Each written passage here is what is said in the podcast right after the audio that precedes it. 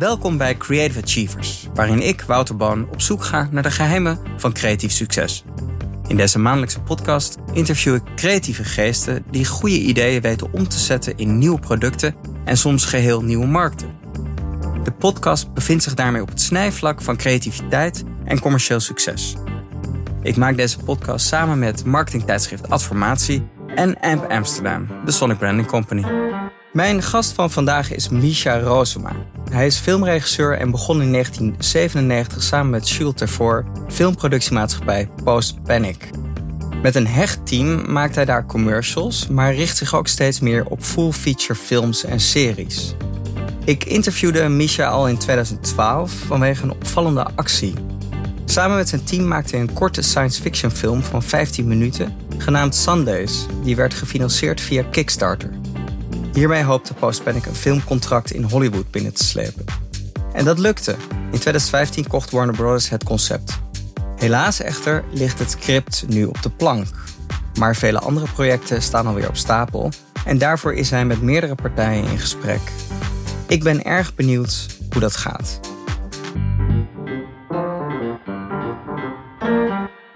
Welkom, Misha. Dankjewel. Goed dat je er weer bent. Alweer. Ja, ik zeg weer, omdat ik... Uh, Klopt, ja. ja, ja, ja. Ik heb even in mijn archief gekeken. Ja. En dit is de, de derde keer. Uh, de derde? Ja. Eén was naar aanleiding van de Kickstarter. In 2012. Um, maar daar gaan we het zo nog over hebben. En de tweede was voor mijn blog af creativiteit. Ja. Daar ga ik ook nog iets, heb ik ook nog iets leuks in gevonden. Heb je, heb je nog wel vragen over dan?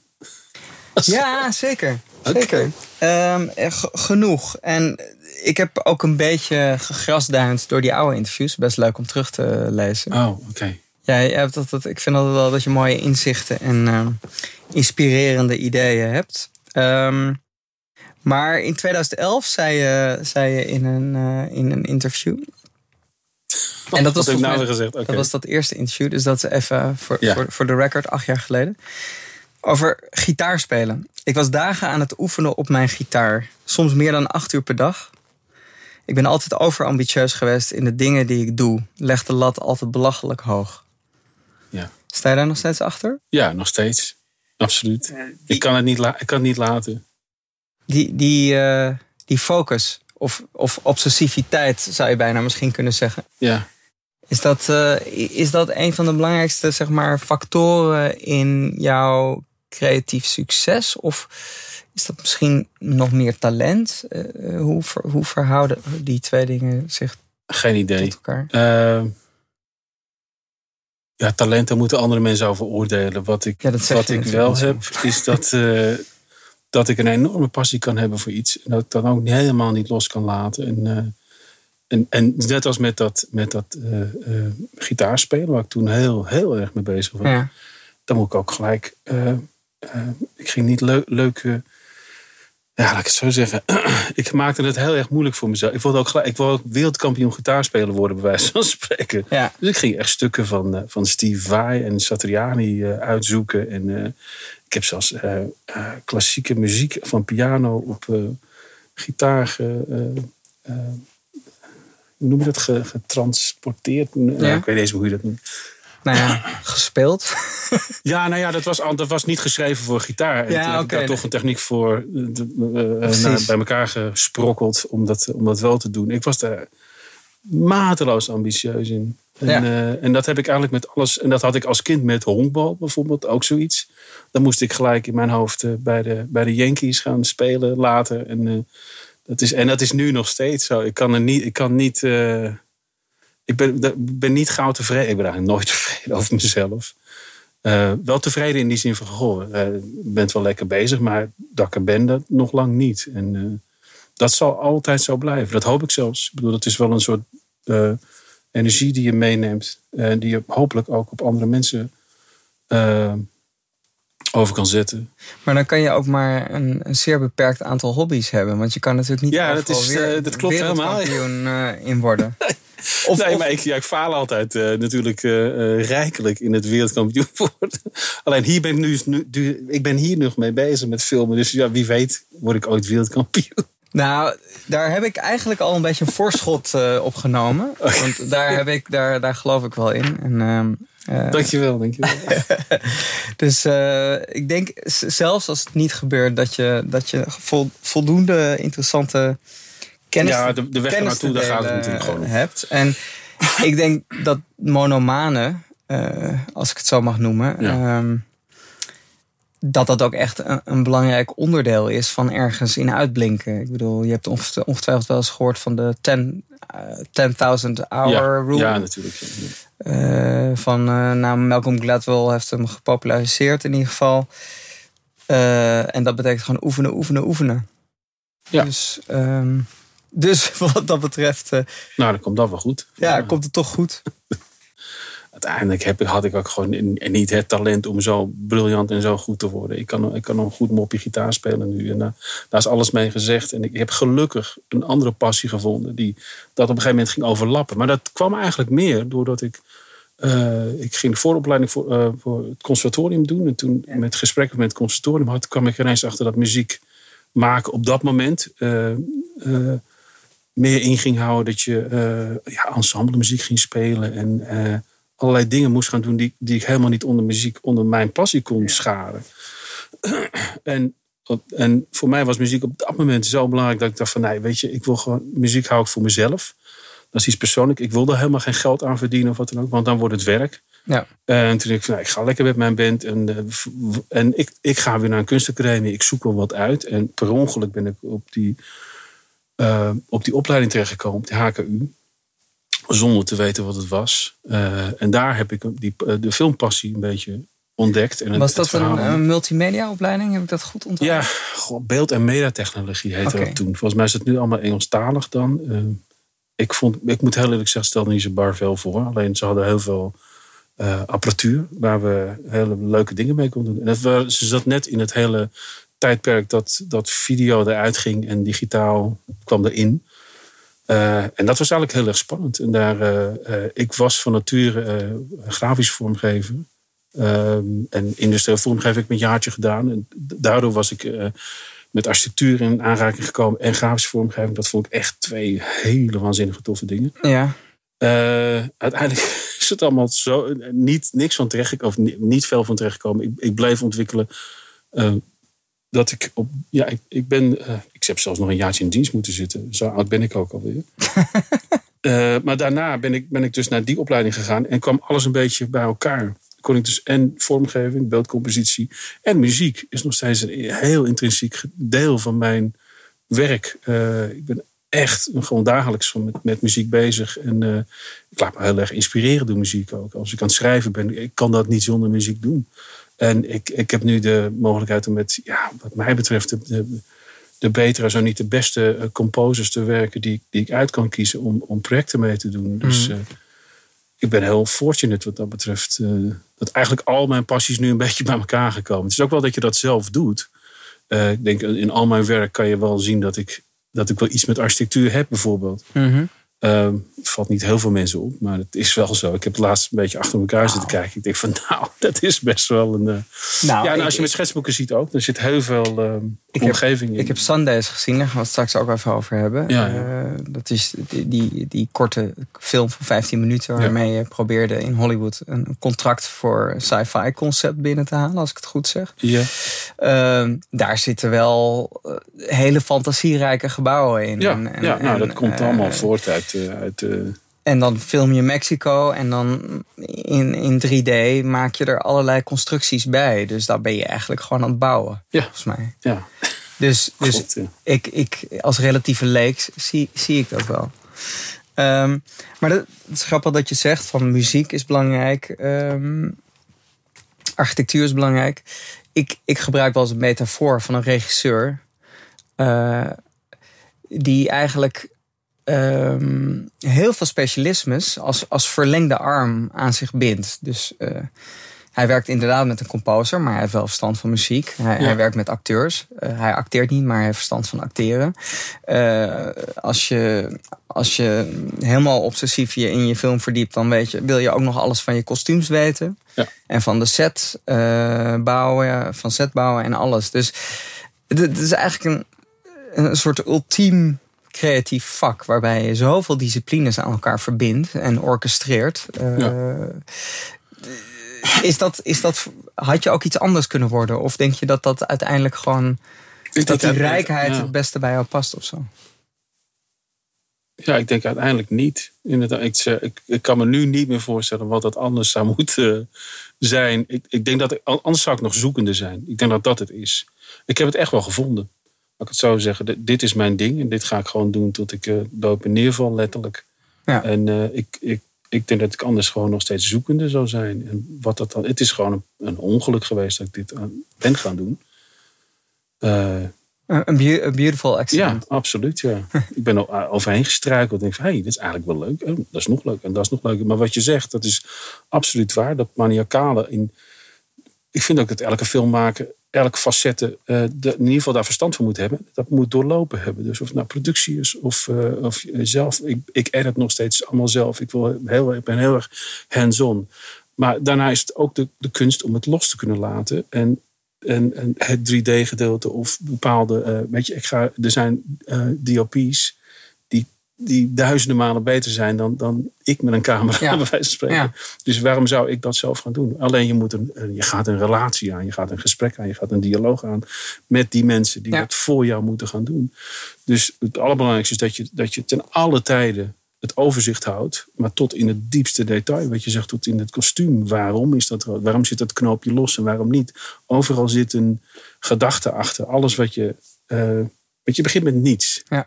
En zelfs als je ook nog uh, mede ideeën bedenkt en schrijft, dan begin je letterlijk met een leeg vel papier. En aan het einde van de rit, of in het midden van de rit, sta je met z'n tachtigen op een filmset uh, dingen te doen die je ooit eens een keer bedacht hebt op een blauwe maandag. En aan het einde van de rit kijken de mensen naar, naar iets ja, wat een gigantisch proces is geweest. Ja. Uh, dat hebben veel mensen vaak niet in de gaten. En ook vaak beginnende regisseurs niet. Dat, dat, dat je van dat je alle facetten. En, dan, en dan nog eens een keer het overzicht moet houden. Dat dat wel echt een, uh, echt wel een dingetje is. En ik voel me daar heel fijn bij, laat ik het zo zeggen. En dat, dat loslaten waar ik het net over had. Want uh, perfectionisme, dat kan twee kanten op werken. Dat kan heel fijn zijn, want dan maak je hele mooie dingen. Maar het kan natuurlijk ook tegen je gaan werken. Word je daar beter in naarmate je ouder wordt? Of? Ja. ja. Nou, ik wel. Ik merkte dat ik... Uh, kijk, op een gegeven moment, je bent zo erg bezig om zelf te doen. Op een bepaalde leeftijd had ik dat, die, ook die bewijsdrang. Um, maar dat houdt ook in dat je heel erg op die date moet zijn met de laatste software. En, en ik ben mm echt zo digibet als maar kan. Mhm. En toen heb ik gezegd van nou, mijn, mijn kracht zit helemaal niet in, de, in, in het up-to-date blijven met, met al die software, met die technologie. Ik, weet hoe ik moet editen uit een, uit een uh, van een gevoelsmatig point of view, zeg maar. Ik, ik met het hart en niet met mijn. Uh, dus dat kan, dat kan je altijd doen. Dat soort dingen die zal ik ook uh, vast blijven houden.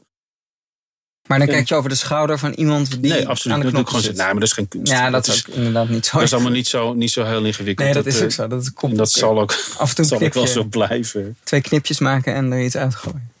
En het weer aan elkaar plakken. Nou ja, je, gaat, je, gaat, je hebt een idee. En, en volgens mij als regisseur ben je de enige die, die weet waar die, hoe je het dichtst bij dat idee kan komen of kan blijven. Uh, dus dat vind ik heel erg moeilijk om te doen. Maar het loslaten zelf is, is heel erg fijn. Omdat je dan ineens kan focussen op het, wat ik het mooiste uh, is, is dat beginproces. Dat witte vel papier. Ja. Het schrijven en het schetsen en het, het maken. Gewoon in, het in je hoofd afmaken van die film. Die film of het idee in mijn hoofd helemaal af is, dan is het alleen maar een kwestie van communiceren. En als je dat kan, en dat is ook iets wat je, kan, wat je moet leren als regisseur. Uh, gelukkig kan ik dat. En ik ben heel erg visueel ingesteld. Dus ik schets al mijn gedachten. Nou, je hebt mijn schetsboeken wel gezien. Die zijn mhm. vol met uh, dus ik kan heel goed communiceren met mensen die ook visueel zijn. Dus op het moment dat zij designers zijn of 3D-vormgevers of wat dan ook, dan, dan kan ik daar één op één. Nou, dan ga je dus weer die dialoog aan. Als die dialoog uh, goed is uh, en, en visueel goed presentabel is, zeg maar, dan weet, weet, iedereen welke kant je op moet. Want ja, als je inderdaad met, met 80 man een product moet maken en ieder, niemand weet, en dat is heel vaak zo ik ben nu ook met een, een commercial bezig. Daar, nou, we, hebben, we hebben eigenlijk alleen maar greenscreen zitten draaien en een auto ervoor. En dat dreamspeak moet dus helemaal ingevuld worden. Maar niemand heeft geen flauw benul. Ja. Totdat je zegt van nou jongens, we moeten die kant op kijken. Dit is het idee. En Ja. je, gaat, je schetst als een malle. Ja. En op een gegeven moment laat je het dan los. En, eh, maar dan heb je wel dat communicatiegedoe gehad, zeg Ja. maar. Nou ja, ik kan dus door het niet meer allemaal zelf te doen, kan ik dus al mijn tijd zoveel mogelijk in het begin van het proces Ja. doen. En dat vind ik het fijnst om te doen ook. Komt dat ook omdat je steeds beter met, weet met wie je wil werken? Dat je steeds betere specialisten om je heen Ja, hebt die jou zeker. steeds beter begrijpen, zodat ze bij wijze van spreken een half woord eh, genoeg hebben? Nou ja, dat, je, je leert natuurlijk zelf beter en beter communiceren. En je leert gewoon meer en meer mensen kennen door al die jaren heen. En, eh, even kijken, met Postpanic, we zijn nu toch dit jaar 21 jaar bezig. Ja. En in die 21 jaar hebben we een fantastische groep eh, talenten en mensen, nou, in ieder geval om mij heen en om Jules heen, eh, vergaard. Ja. Waarbij, eh, nou, in, in ieder geval dat kader, dat is, daar heb ik inderdaad een half woord genoeg aan. En die weten exact waar, eh, waar mijn ge- gedachten naartoe gaan. En dan de jongens die, of de, of de mannen of de vrouwen die ook die wat later binnenkomen. nou, die komen vaak binnen als, een, als stagiaire of als, een, als intern. En die, die kunnen zomaar blijven zitten voor, voor 15 jaar. Dat, dat gebeurt. We hebben echt een, een hele, hoe noem je dat? We hebben een doorstroom, niet als een gemiddeld agency waar je een jaartje zit, of twee jaartjes. Heel loyaal, ja. Het is ook echt bijna familiair gebeuren. En eh natuurlijk ze- moet je af en toe nieuw bloed hebben, nieuwe mensen, om ook weer... eh, Dat is het gevaar misschien een beetje ja, inderdaad. absoluut. van daar zijn we te, ons van bewust. te veel in je comfortzone op een gegeven moment zit. En, te- Ja, en dan maar als, als mensen gewoon heel erg goed zijn. En ja, ik, eh, comfortzones, daar ben ik niet bang voor. Want ik, ik schop mezelf elke keer weer een andere comfortzone uit. Dus Ja. daar zie je me nooit op bet- betrappen dat ik dingen maak die, die ik al een keertje heb gedaan, zeg maar. Eh, daar wil ik het zo nog met je over hebben. Maar ik, ik wil even naar dat eh, voorbeeld van, de, van Kickstarter. Hè? Eh, je hebt me wel eens verteld dat je in 2004 had je dat idee voor het eerst, voor Ja. die film. Toen in 2012, dus acht jaar later, toen bedacht je van... Hé, weet je wat, ik ga via een Kickstarter ga ik eh, geld ophalen... om die short in Mexico te kunnen draaien. En in 2015 dat was elf jaar nadat je de, de, de conceptie van het idee had. Voor het eerst dat je dacht, hé, daar, daar wil ik iets mee. Eh, elf jaar later had je het idee verkocht. En toen was het nog eens gemaakt. Dus Steeds niet. Nee, nee, dat Ja, alle jaartallen zijn voor jouw rekening. Dus, eh, maar het is inderdaad een, hele lange periode. Ik heb het opgezocht. eh, Oké. Dus als het goed is, klopt het. Maar eh, laten we even voor het gemak zeggen dat tien jaar later, nadat je het idee voor het eerst had, met heel veel schetsen, heel veel research. eh, en ook het idee op een gegeven moment van hé, hey, we, we gaan geld via Kickstarter ophalen. Ja. Nou, dan, dan heb je het idee verkocht. Dan heb je een soort mijlpaal. En dan denk je, yes, het is gelukt. Ehm, maar sta je er dan ondertussen bij stil hoe lang die processen duren? Of, of snap je, he- heb je dan iets van dat je jezelf af en toe een schop onder je reet moet zeggen van dit moet er gewoon komen? Want ik kan me ook voorstellen dat je op een gegeven moment een beetje interesse verliest.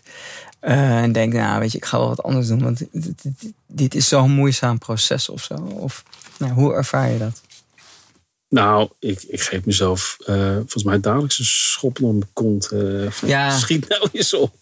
nee, je, hebt, je, hebt, je hebt ook volledig gelijk in die zin. Maar ik, dat is ook het, eh het eh métier waar we in zitten. Waar ik in ieder geval in zit. Dat dat, dat, dat godvergeten lang duurt. En eh, dat ben ik in, in Hollywood daar pas achter gekomen. Dat dat echt gewoon echt een proces is van decades. Ik kan een lijstje films opnoemen die inderdaad al... Dat heeft 12 jaar gedaan. Dat heeft er 15 jaar over gedaan om te komen. En dus ik heb de illusie niet meer, zoals sowieso voor Sundays... eh, dat dat eh, binnen nu en snel gaat gebeuren. Sterker nog, daar kunnen we het later nog over hebben. Ehm, maar dat is, in een, dat is een lange tijd. Dat is een enorme periode. Eh, dat komt ook omdat het een enorme film is of was. Eh, Mhm. We willen dat gaan downscalen, dat wel. Eh, dus ja, dat zijn enorme risico's die worden genomen, die ja, ik, ik niet ga nemen. Ik bedoel, En ik kan we- niet in welk betalen. opzicht?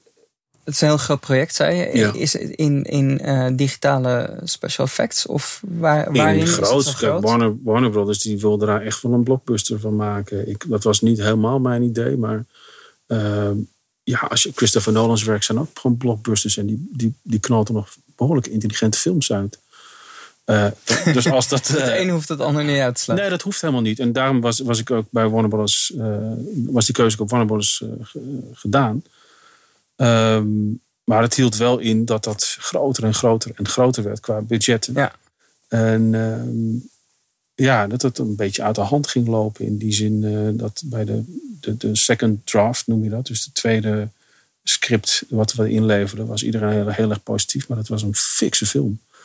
Um,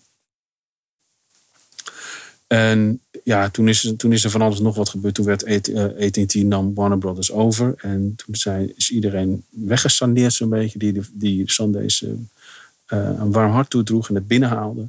En toen werd er opnieuw gekeken. En toen bleek dus dat uit mijn hoofd gaan ze de Matrix rebooten. En Ready Player One van Steven Spielberg kwam eraan. En wij zaten in hetzelfde genre. genre, zeg maar. En ja, dan ben ik ineens een hele klein. Ja. dus dan, in no time beland je dan toch in de kast of in, in de wacht. En ja, wat er dan mee gaat gebeuren, dat weet je verder niet. En, uh, ga, ga, je dan, uh, ga je dan stuk? Of denk je dan, nou, er komt wel Ja, ik baal daar. Ik, baal, je, je bent, ik ben er wel kapot van geweest. In die zin, je hebt daar zo hard aan getrokken, zoveel geïnvesteerd, zoveel hard aan gewerkt. Dat, uh, dat heeft, uh, dat heeft even geduurd voordat dat uh, iets van een plekje kreeg. Maar ja, wat ik zeg, die, het toch waar het niet gaan kan. Diezelfde frustratie. En ja, wat nu het geval is, dus we hebben er zo lang over gedaan voordat we die versie klaar hadden. Nu hebben, we wilden het gewoon terug hebben, het IP. Ja.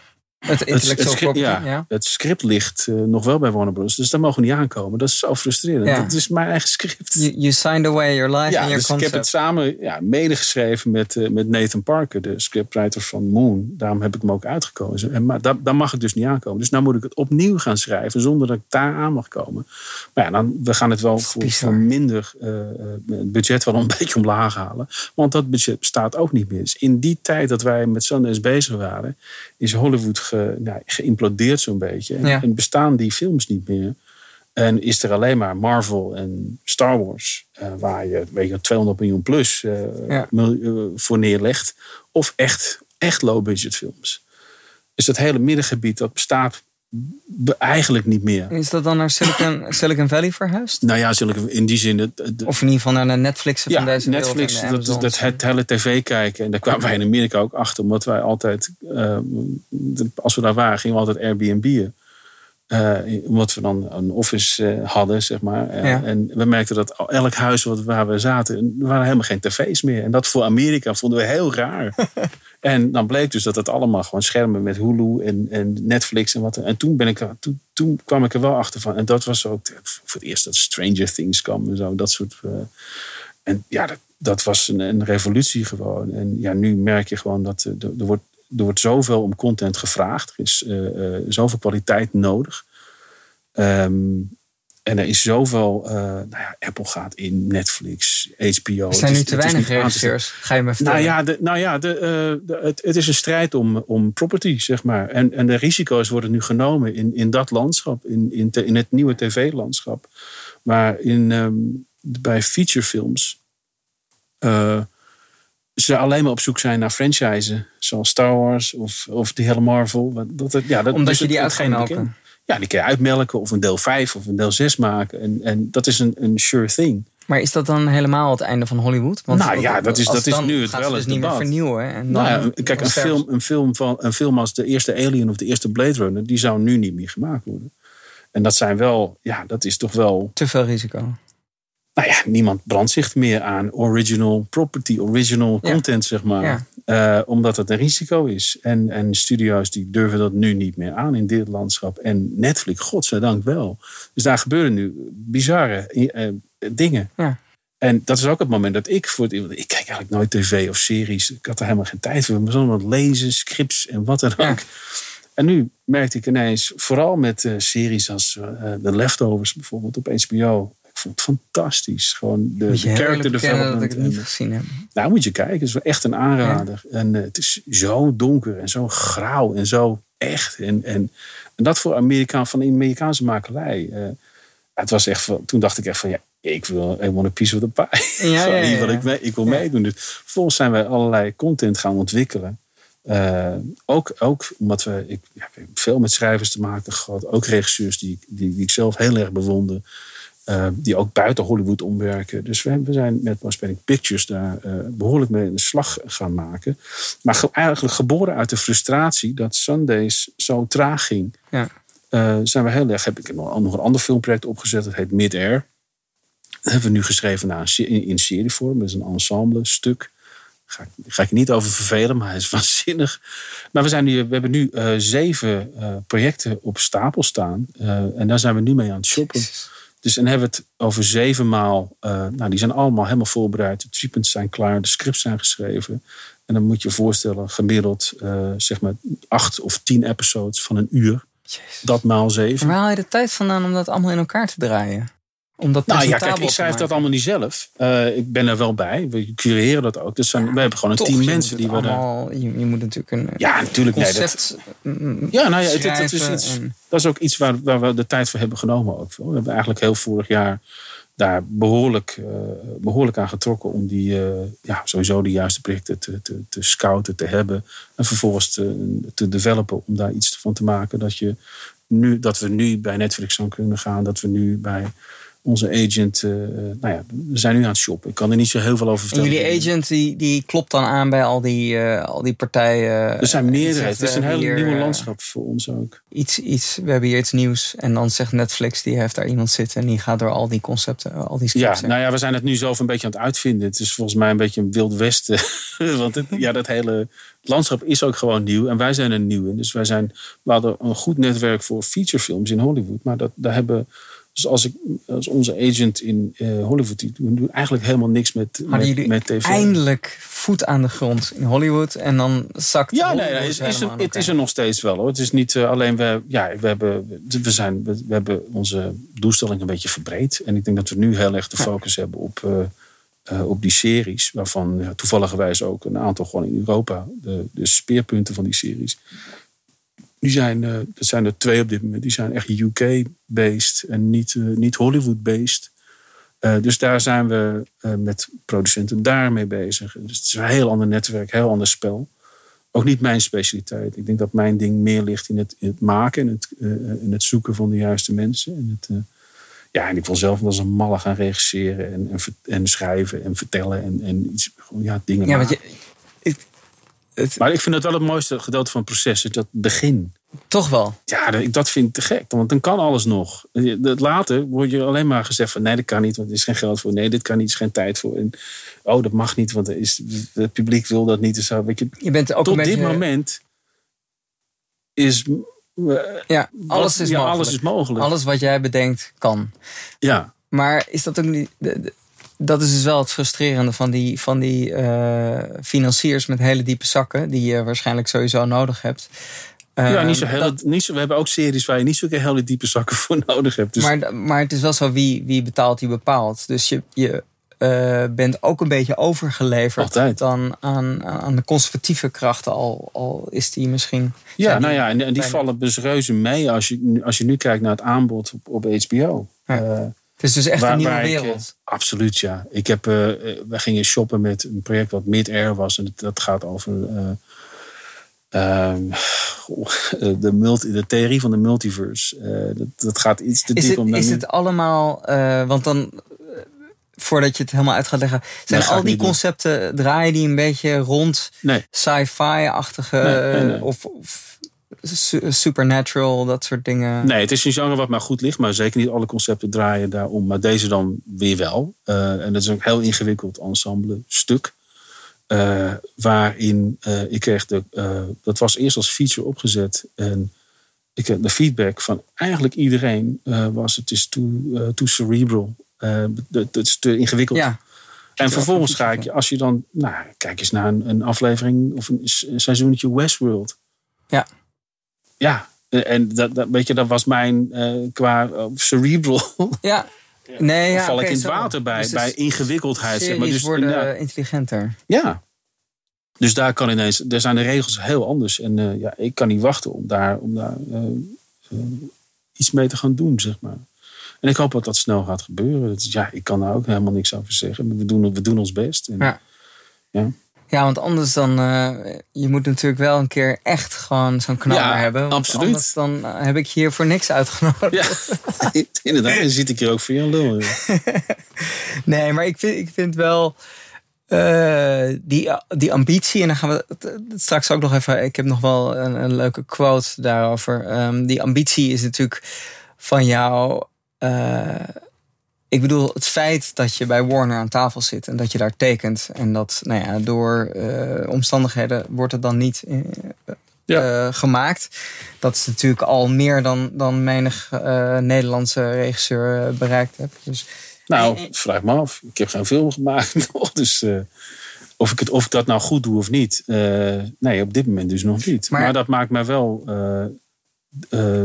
het motiveert mij wel om nog harder aan de bak te gaan. Om nog harder aan die kar te trekken. En, die dus ja, frustratie, die frustratie ook uit dat eerste project, Ja. dat heeft ook eh, juist misschien weer veel eerder nieuwe energie gegeven. ja, absoluut. Het Eh, geeft me ook weer kracht. ja. Eh, of het nou allemaal even positief is. dat- Nee, je zal wel een beetje af en toe een paar keer gevloekt hebben, maar Ja, op de langere absoluut. termijn. Ja, op, op de lange termijn moet je, die- moet je dat omschakelen in frustratie iets, iets- wel iets positiefs. En, en, dus ik, ik zie ook, er is in mijn universum is geen mogelijkheid dat het, dat het allemaal niet gaat gebeuren. Ja. Want als het de volgende keer niet gebeurt, dan zorg ik er wel voor dat het Ja.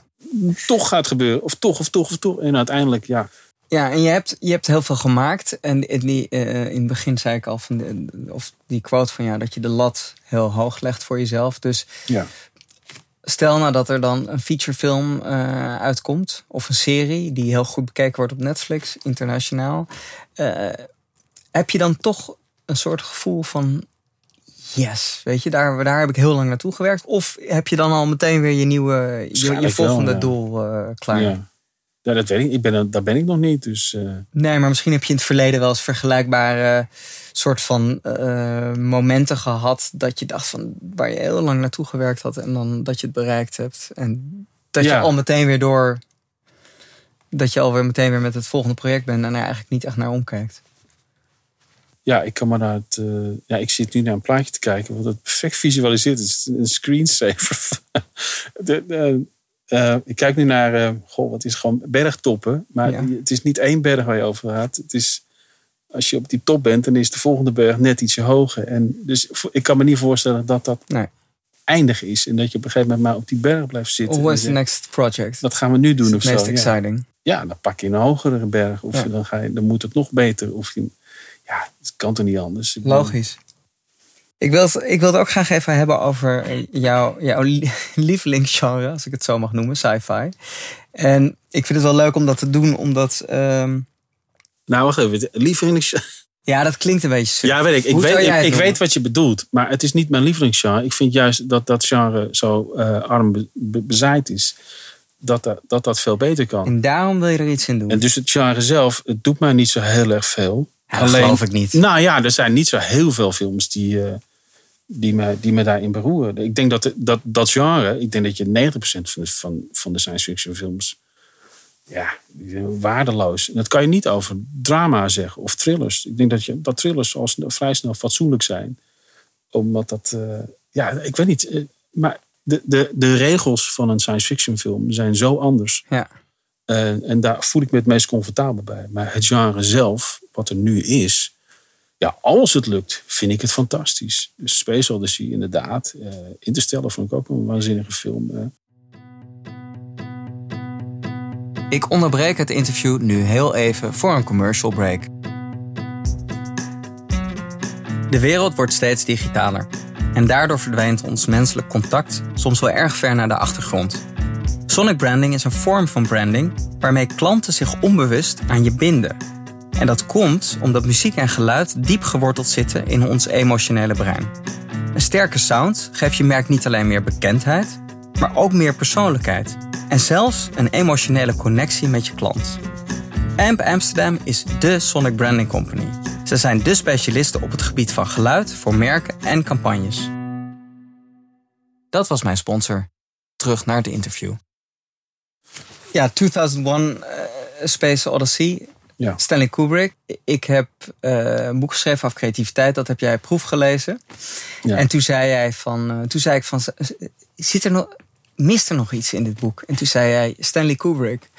Ja. En, en toen met name die film ging je, noemde je. En toen ging ik documentaire kijken over Kubrick. En toen dacht ik, ja, die moet er inderdaad wel in. Want die man die is zo geniaal. Die vindt, elke keer vindt hij een genre opnieuw uit. Ja. En wat hij, bij, wat hij dus bij 2001 deed, was uh, dat hij de psychologie incorporeerde in de science fiction film. En eigenlijk ook een van de eerste was, denk ik, die, die, een, uh, die AI liet zien dat een eigen wil kreeg. Ja. En dat is voor jou wel echt een soort een, een, een meetpunt eh, in de filmgeschiedenis, toch? Ja, nou, absoluut. Ik denk dat we, dat we hier al, ik hier nog wel drie weken over praten, over die film alleen al. Uh, ja, ik, ja god, waar, waar, moet je beginnen? Ik, dat, is, dat vind ik zo'n meesterwerk. Uh. Nou, la, laat ik er dan. Uh, laat, ik, laat ik er dan over zeggen. Was het. Uh, is het meer Kubrick die je bewondert als regisseur? Of, Ja. of is het echt het, het concept van, van de film waar je zo ondersteboven. Nee, ik denk dat het Kubrick is en zijn werkwijze, zijn methodiek, hoe, diep die in zijn materie omgaat. En, uh, ja, die, dit zijn details. Uh, en het was allemaal voor internet. Hè? De, hoe hij, ja, ik, heb, ik heb boeken van hem, hoe hij films kon voorbereiden. Dat is, is niet, niet, niet normaal.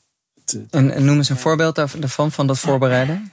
Want dat, dat heb je vast. Een nou, voor, voorbeeld, uh, een voorbeeld voor Ice White Shot, niet eens zo lang, dat is zijn laatste film. Ja. Had hij voor één shot, uh, voor als ze die mansion uh, binnen, binnengaan, zeg maar, uh, hadden ze een, een hek nodig. dan hebben ze dus, heeft gewoon een fotograaf ingehuurd die volgens mij een jaar lang door Engeland alle hekken van alle mansions, noem je dat, alle landhuizen heeft gefotografeerd. En dat is pre-Google pre, pre Images? Ja, dat is pre-Google Images. Dus daadwerkelijk. En dan, dan kwam er weer een map hekken tevoorschijn uit zijn archieven. En het is gewoon één shot om, om, voor, een, voor een hek. Maar hij had een hek in zijn hoofd en dat moest Hij heeft worden. iets in zijn hoofd zitten en dat moet er dan uh, moet daar zo dicht mogelijk bij komen. En uh, ik, ik ken dat gevoel wel, alleen ik heb gelukkig uh, dat internet om te doen. Maar ik vind het heerlijk om te, struinen in, uh, ja, in, in, Google Maps. Je hebt, je hebt ooit verteld dat je voor de, voor de research die je deed voor Sundays, dat je, Ja. dat je inderdaad Mexico City ging verkennen in Ja. Google Maps. Ja, ik raad het aan. Ja, ook weer niet, want je bent wel echt. uh, Maar hoe lang achter elkaar? Dan zit je Ik in heb Street View, ga je wel- gewoon door straten lopen. echt. ik heb dat maandenlang gedaan. Ik heb maandenlang, uh, misschien wel tot een jaar of zo. Uh, hele elk, elke ochtend uh, een, een buurtje. En dan ging ik doorheen rijden. En dan kijk ik waar de zon stond. En hoe laat het daar was. En je, kon, je had ook een functie waar buurtbewoners foto's hebben gemaakt. Zeg maar. En dan klik je op die foto's. Dus ik zat gewoon echt uh, te locatie scouten. Dus eerst van bovenaf kijken. Gewoon, is, is dit interessant genoeg?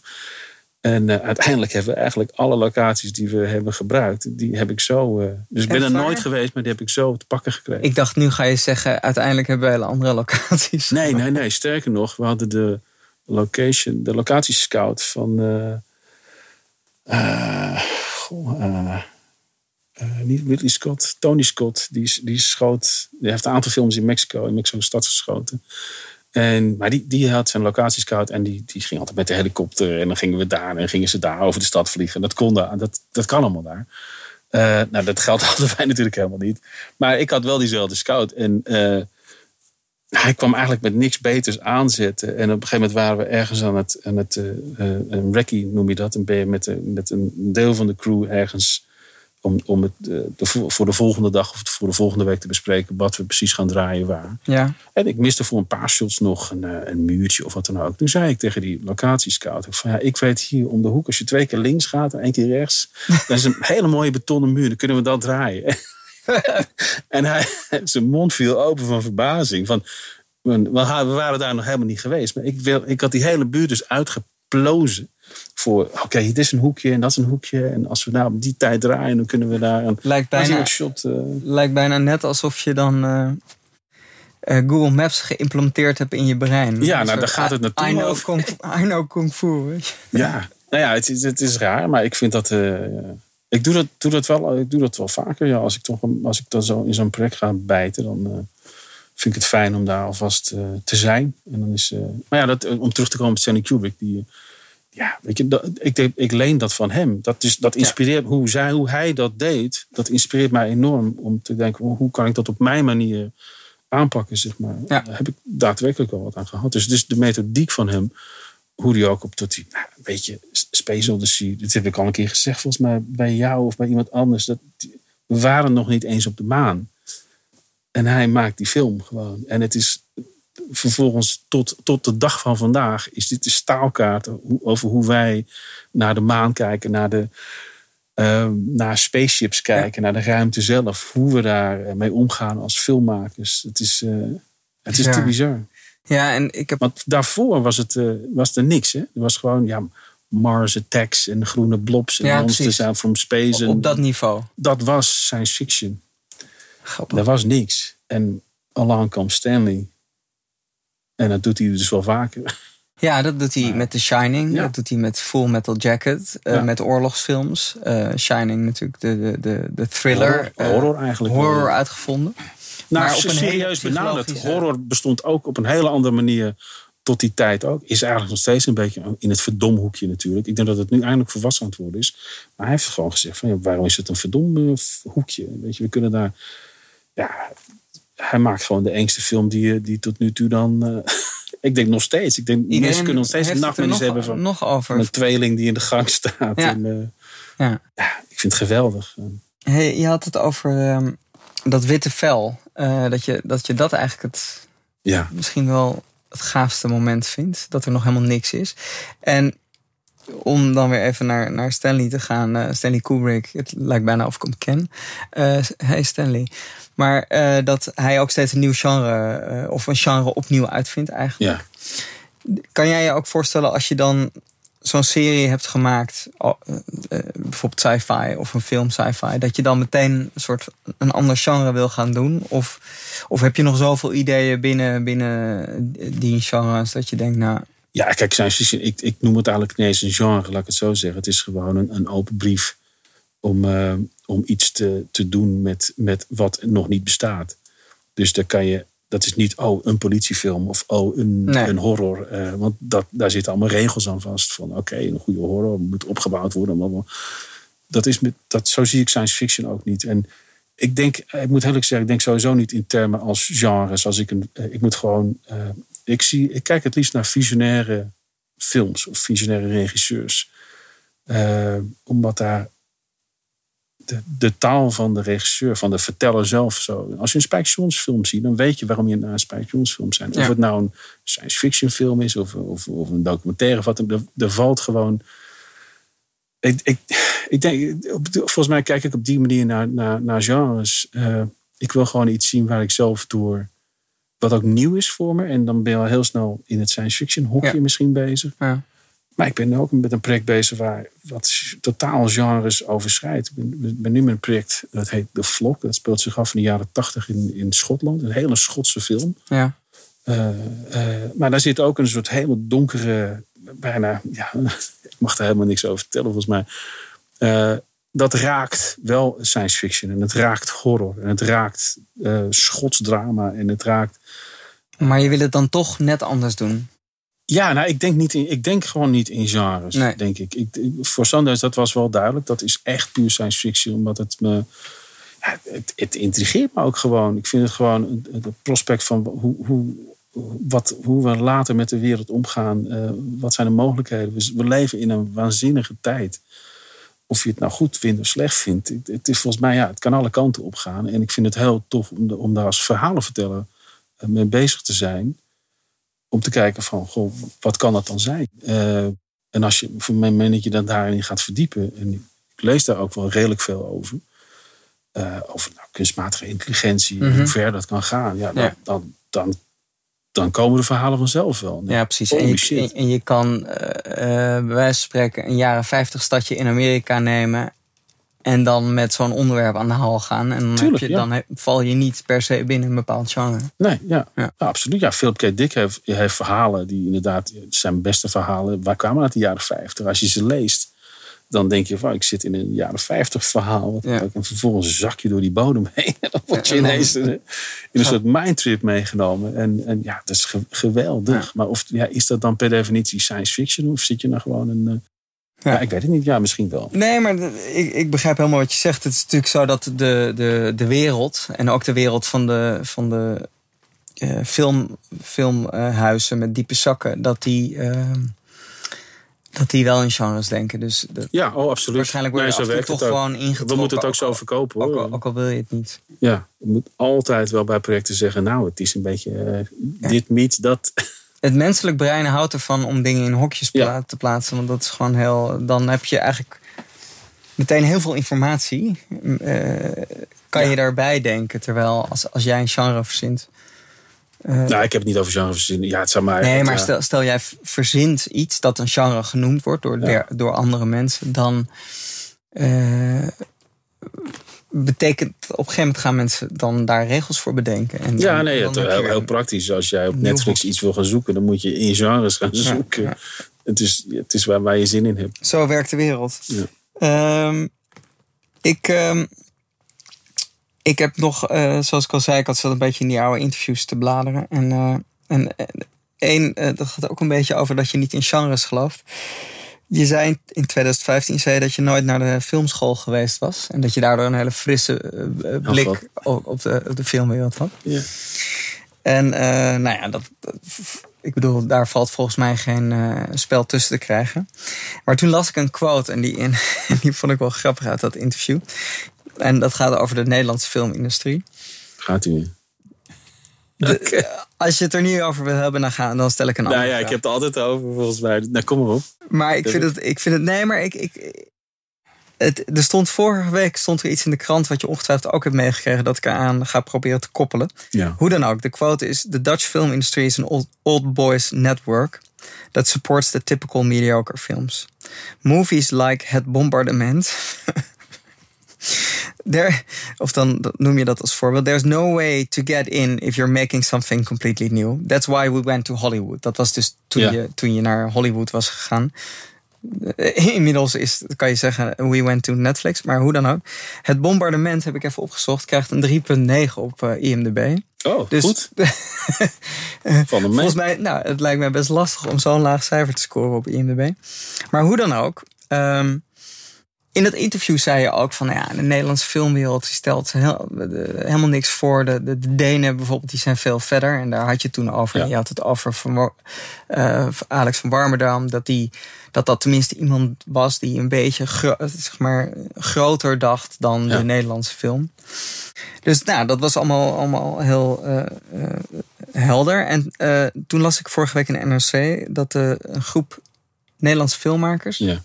Heeft een onderzoek gedaan, een enquête. En 80% van de Nederlandse filmmakers vindt eh, dat de Nederlandse filmindustrie achterloopt ten, opz- ten opzichte van het buitenland. Nou ja, dat zei je dus ook.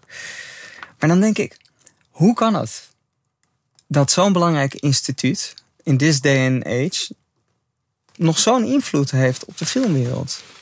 Ik sprak vorige week, eh, nee, een paar weken geleden, Gu- Guillaume Philibert van Filling Pieces in deze serie. En eh, die vertelde, ja, zonder het internet was ik, was ik geen modeontwerper. Had ik niet eh, bekend kunnen worden als modeontwerper. Maar in, in film heb je dus blijkbaar, ben je best wel afhankelijk van zo'n groot instituut. Nou ja, jij dus niet, dat heb je bewezen. Maar, Nou, ik ben ermee bezig. ik Ik, heb het nog echt- niet bewezen. nou oké, Ja. dat is eh, genoteerd. Maar de- dan denk ik echt van hoe dat Nederlands Filmfonds... dat 80% blijkbaar vindt dat het zijn werk niet goed doet. Daar komt het eigenlijk een beetje op Ja. neer. Ehm, wil je daar iets over kwijt? Ja, ik, eh, ja, dit is gewoon inkoppen. Ik, dit is niet... eh, Ja, het is bijna geen vraag. Ik weet, ik weet ook wel hoe het komt. Kijk, eh, kijk film maken is, het is een dure bezigheid. En is het gewoon nog steeds. Natuurlijk is alles een stuk goedkoper geworden met het, hele- dat alles digitaal kan. Mhm. Maar vroeger was het nog steeds, was het helemaal. Toen we op film aan het draaien waren. Het was echt, het was niet Ja, te dan doen. moet je heel zuinig zijn op je, Ja, op je maar film. het is nog steeds om een film te maken. Heb je gewoon een, een startkapitaal nodig. En wat je niet zomaar zelf als filmmaker bij elkaar kan. Dus je bent gewoon heel erg afhankelijk. En dan in Nederland ben je dus afhankelijk van dit systeem hier. Nou, dit systeem ik kan niet anders zeggen, zuigt gewoon. Maar hoe komt het dat dat, dat zo vastgeroest zit? Ja, nou, dat, dat moet je ook niet aan mij vragen. alles kijken we hebben- over de grenzen. We hebben werkelijk waar nog nooit eh, iets, iets voor elkaar gekregen. Op een gegeven moment hebben we het ook maar niet meer geprobeerd. Maar sowieso het systeem eh, dat een. eh, je moet dus een hele als je een project wil indienen, moet je een hele vragenlijst invullen waar je je project aan moet voldoen. En dan moet alles moet. Nee, gaat het over de.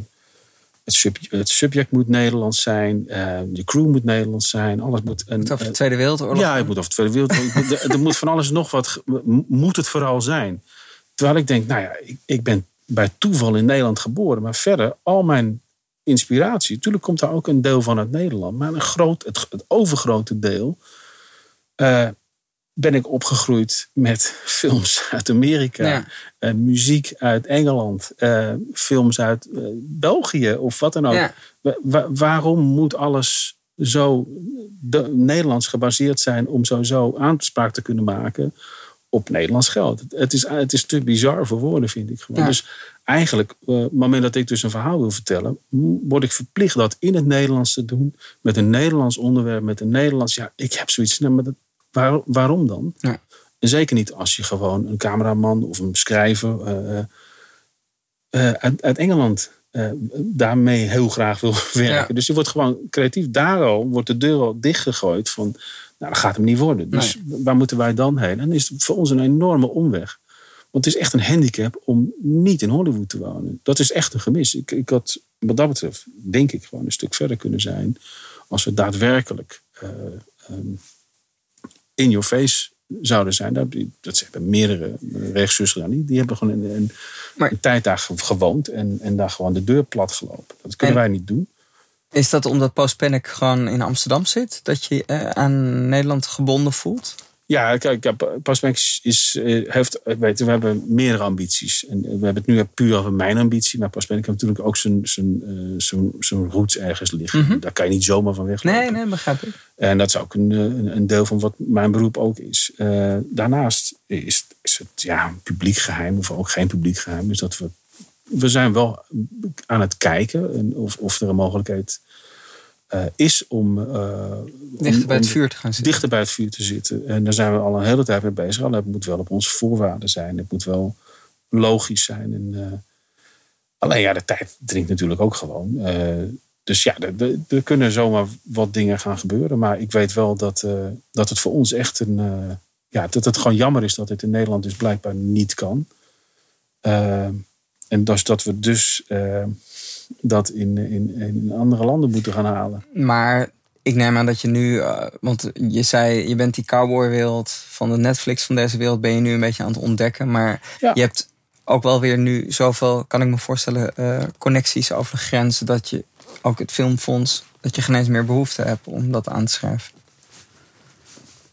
Nou, kijk, het hangt van de projecten af waar we mee bezig zijn. Ik denk met een project als Sundays, daar hebben we niks aan om dat via het filmfonds te doen. Maar eh, het is een, ik ben ook met een project bezig. Het is een pan-Europees project. Dat speelt zich af in de, de UK, in Frankrijk, België, eh, Siberië, Oostenrijk.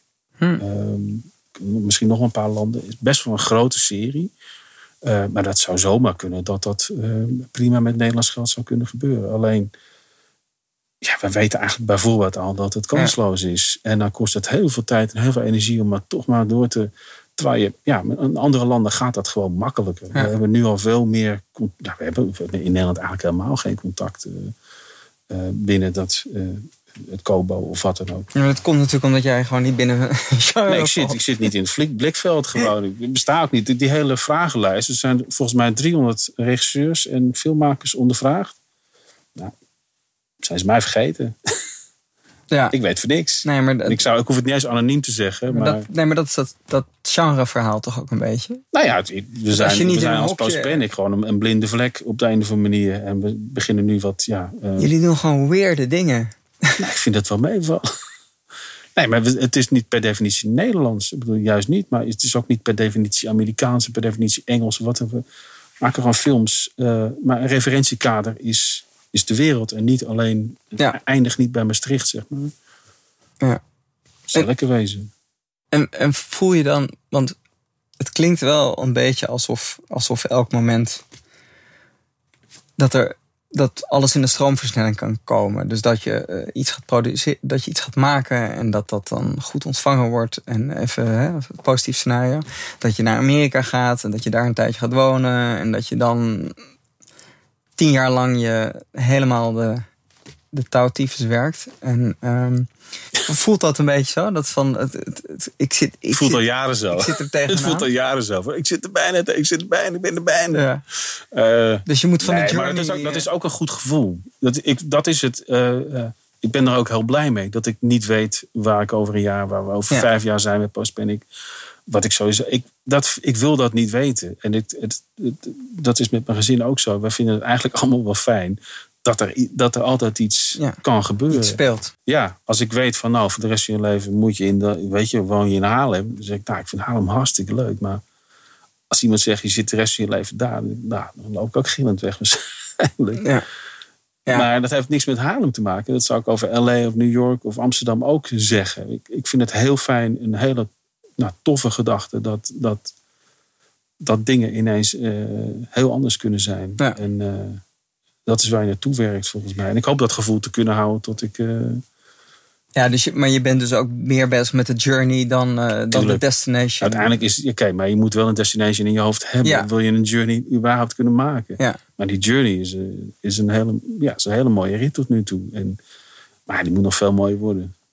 En ehm, heb je nog wel eens tijd om dan eh, om een beetje te schetsen en om een beetje de, eh, Ja, ja. de, de, eh, hoe gaat dat dan op zondagmiddag of maak je daar tijd Nee, voor? altijd. Gewoon Ja, altijd. Ja, ik vind wel tijd. Het is, dan, ja, je maakt daar tijd voor.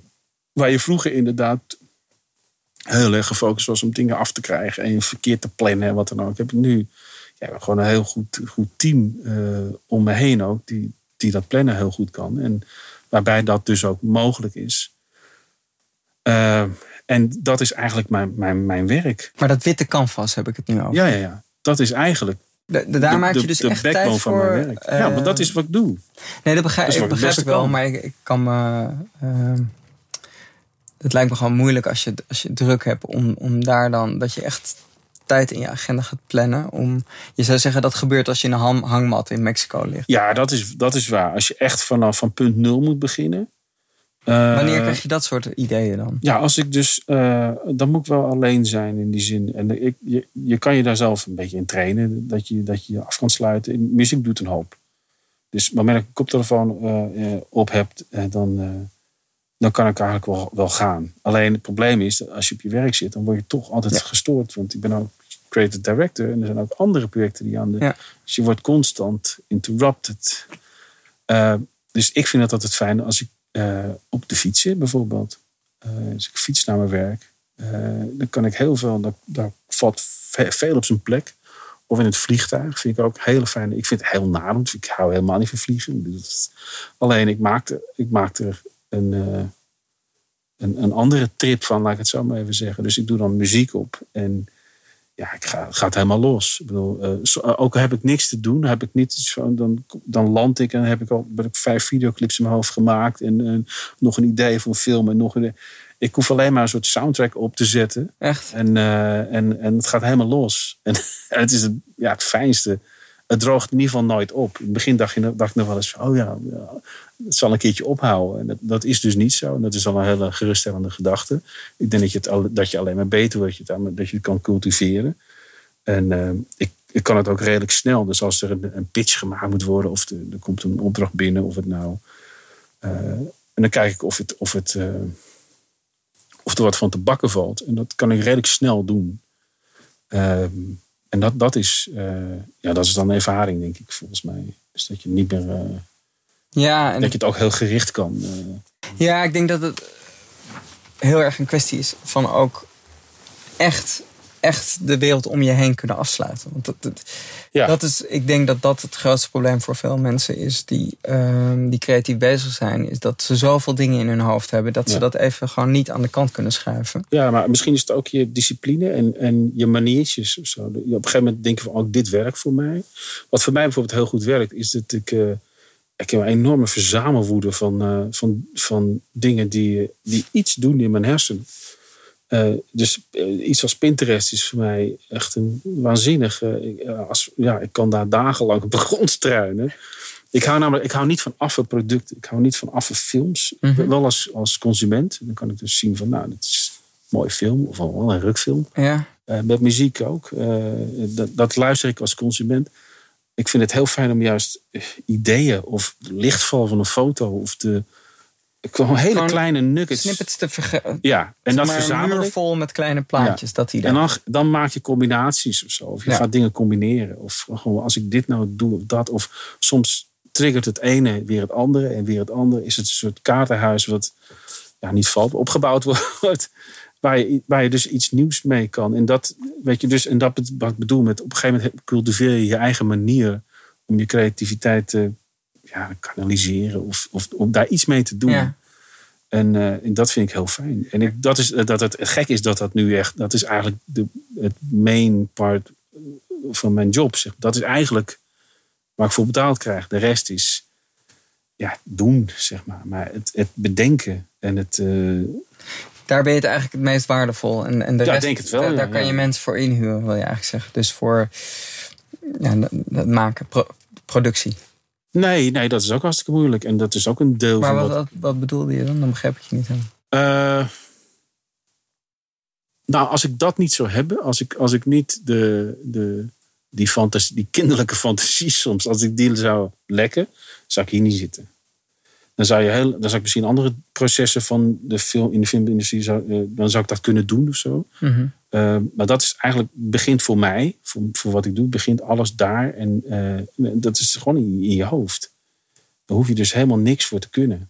Dan moet je alleen maar ja, soms, soms als, een, als een kind nog na kunnen denken over, Ja. verwonderd kunnen zijn over de wereld om je heen. Of, of Ja. verbaasd. Of dat je het misschien te saai vindt. Of, dat betreft ben ik nog heel, eh, misschien wel heel kinderlijk. en, eh, Nou ja, maar dat eh, creatief zijn is natuurlijk ook niet verleren om kind te zijn. Ja, dat nee, is een van absoluut. de definities. Ja, ja, ja zeker. Ik denk nog steeds, als ik aan mijn kindertijd terugdenk, dan heb ik nog steeds. ehm, ik was altijd bezig met of het nou kleuren of vormen of composities waren. Alles was heel was goed of slecht. En ik dacht dat iedereen zo dacht.